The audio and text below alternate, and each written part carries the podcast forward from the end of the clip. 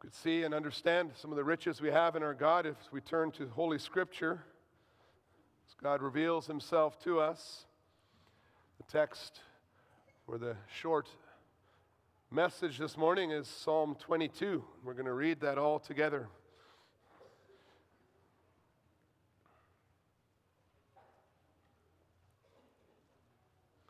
Psalm 22. See the title. This is to the choir master according to the doe of the dawn, a psalm of David. If you'd like to read along, you can find page or Psalm 22 on page 457 in the Bible in the pew in front of you. Hear the word of the Lord. My God, my God. Why have you forsaken me? Why are you so far from saving me from the words of my groaning? Oh my God, I cry by day, but you do not answer, and by night, but I find no rest. Yet you are holy, enthroned on the praises of Israel. And you, our fathers trusted. They trusted, and you delivered them. To you, they cried and were rescued. In you, they trusted and were not put to shame. But I am a worm and not a man, scorned by mankind and despised by the people. All who see me mock me. They make mouths at me, they wag their heads. He trusts in the Lord. Let him deliver him. Let him rescue him, for he delights in him. Yet you are he who took me from the womb. You made me trust you at my mother's breasts. On you was I cast from my birth, and from my mother's womb you have been my God. Be not far from me, for trouble is near, and there is none to help. Many bulls encompass me, strong bulls of Bashan surround me. They open wide their mouths at me like a ravening and roaring lion. I am poured out like water, and all my bones are out of joint. My heart is like wax, it is melted within my breast. My strength is dried up like a potsherd, and my mouth sticks to my jaws. You lay me in the dust of death. For dogs encompass me, a company of evildoers encircles me. They have pierced my hands and feet. I can count all my bones. They stare and gloat over me. They divide my garments among them, and for my clothing they cast lots. But you, O Lord, do not be far off. O you, my help, come quickly to my aid. Deliver my soul from the sword, my precious life from the power of the dog. Save me from the mouth of the lion. You have rescued me from the horns of the wild oxen. I will tell of your name to my brothers in the midst of the congregation. I will praise you. You who fear the Lord, praise him. All you offspring of Jacob, glorify him. Stand in awe of him, all you offspring of Israel. For he has not despised or abhorred the affliction of the afflicted, and he has not hidden his face from him, but has heard when he cried to him. From you comes my praise in the great congregation. My vows I will perform before those who fear him. The afflicted shall eat and be satisfied. Those who seek him shall praise the Lord. May your hearts live forever. All the ends of the earth shall remember and turn to the Lord. And all the families of the nations shall worship before you. For kingship belongs to the Lord, and he rules over the nations. All the prosperous of the earth eat and worship.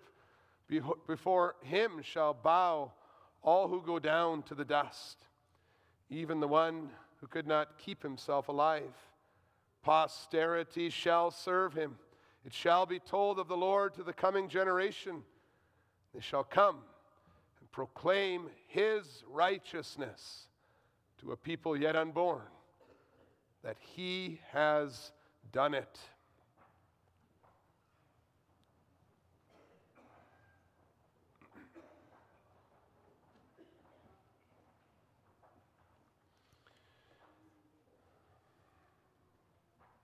Beloved church of our Lord and Savior Jesus Christ, when our Lord Jesus was on the cross, we read in Matthew that he cried out, the first verse of Psalm 22. He cried out, My God, my God, why have you forsaken me? He was quoting this psalm while experiencing exactly the forsakenness that is described in the first few verses of this psalm. You can look at it, you can see, though he groaned and cried out, like we see in verse 1, there was no answer. In day or night, God was silent. It's in verse 2. And then in verse 3, you could see the reason that our Lord Jesus was on the cross. It was because God is, is holy. Christ, his Son, was forsaken because he had entered the womb. As we read also verses 9 to 11, he had entered the womb so that he could take on human nature, so that he could bear God's wrath against our sin. And this wrath included that utter forsakenness that none of the generation of God's covenant people had ever experienced on the earth before. The Lord Jesus, or the psalm even points to it in verses 4 to 6, the comparison. Our fathers cried out, and, and you delivered them. You heard them, but I am a worm and not a man. And then we see it. Although David and other Christians may have suffered the hands of their enemies around them, as this is described in Psalm 22, no one could ever say that God forsook them when they prayed to him as their only as his only son. And then a closer look shows us that Psalm 22 includes many other prophetic statements about the unique suffering that our Lord Jesus Christ endured on the cross. We can learn about his suffering by reading this psalm. You could see that with the reference to the bulls, dogs, or Gentiles who were standing around the cross, who were taunting our Lord Jesus Christ because God wasn't saving him, he, he wasn't saving himself. Those men who were encompassing him, who were desiring his death like a lion might desire his hands and feet, and refers to that his hands being pierced. You can see also in this psalm the physical stress of hanging on a cross that our Lord Jesus suffered. Have, having his arms tied to a cross, puts his bones out of joint, causes immense pressure on a, a human heart to, to hang like that, made his mouth so dry. He cried out, he said he thirsted. Psalm 22 also describes the circumstances around this physical suffering of our Lord Jesus Christ when we, we read that they were dividing his garments. The soldiers were dividing up his garments there beside the cross, leaving him naked, hanging there. All his bones were visible, they could be counted, they were exposed to the onlookers in his shame.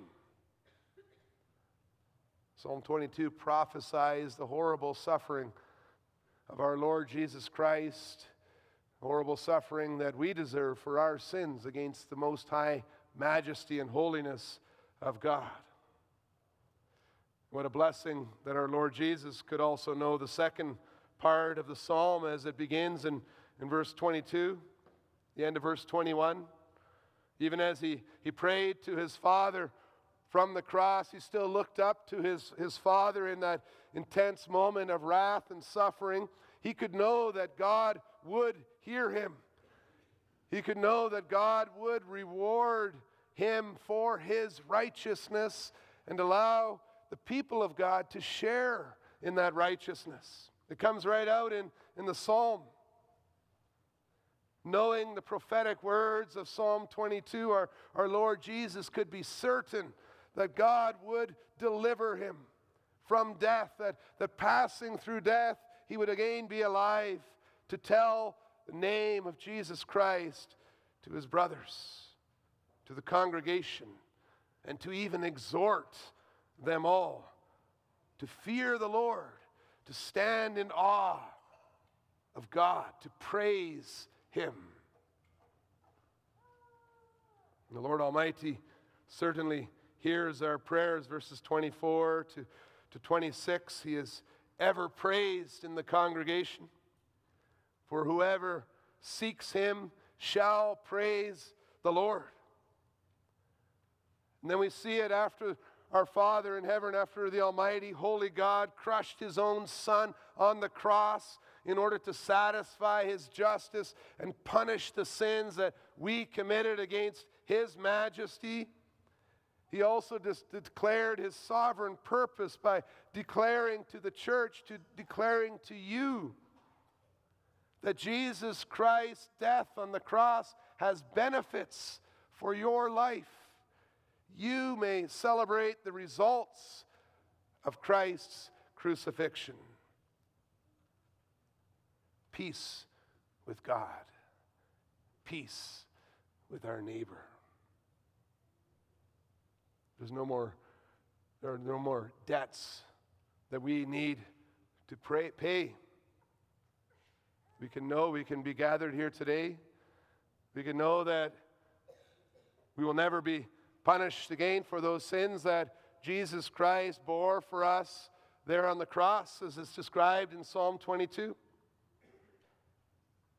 Never again will an afflicted child of God discover that God is not hearing. Verse 24 mentions that. For Christ Jesus has already paid for every one of our sins.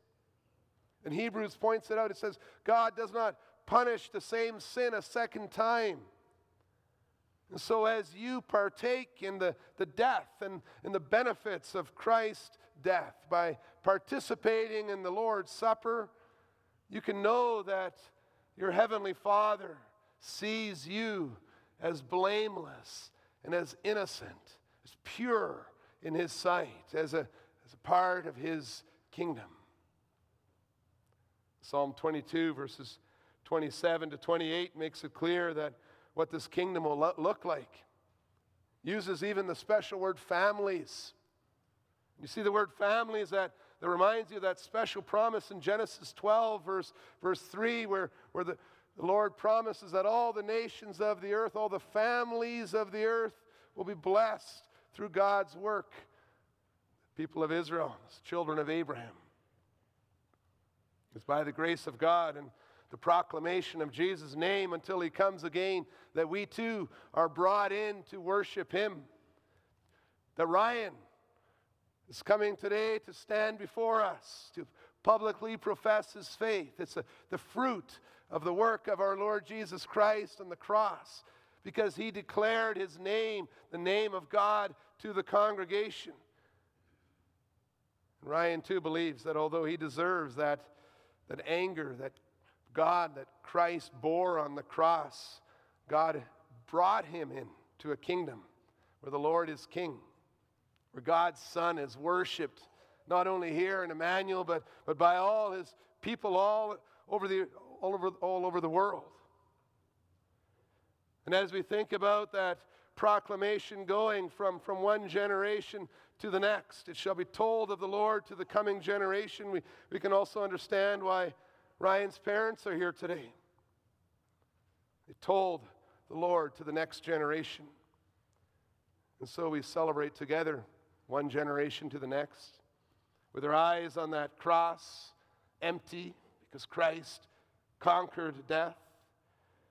We look at that and we pray together with joy the last words of the Psalm 22 he has done it. Our Lord Jesus said it. He said, It is finished. There's nothing left for us to do to, to try to gain our salvation. And whoever believes in him, whoever professes their faith in him, may also celebrate their union and their fellowship with Christ in his death, but also in his resurrection. And so, Ryan, as you profess your faith, you may join your heart, your mind, your body to the multitude of fellow believers who proclaim the Lord's death until he come, until he comes, who recount his mercies to the next generation, and who know without a doubt that their sins are paid for by Jesus Christ, who was forsaken by his own Father when he was crucified on Golgotha, so that we might celebrate the results of his crucifixion. What a reason for joy. Amen.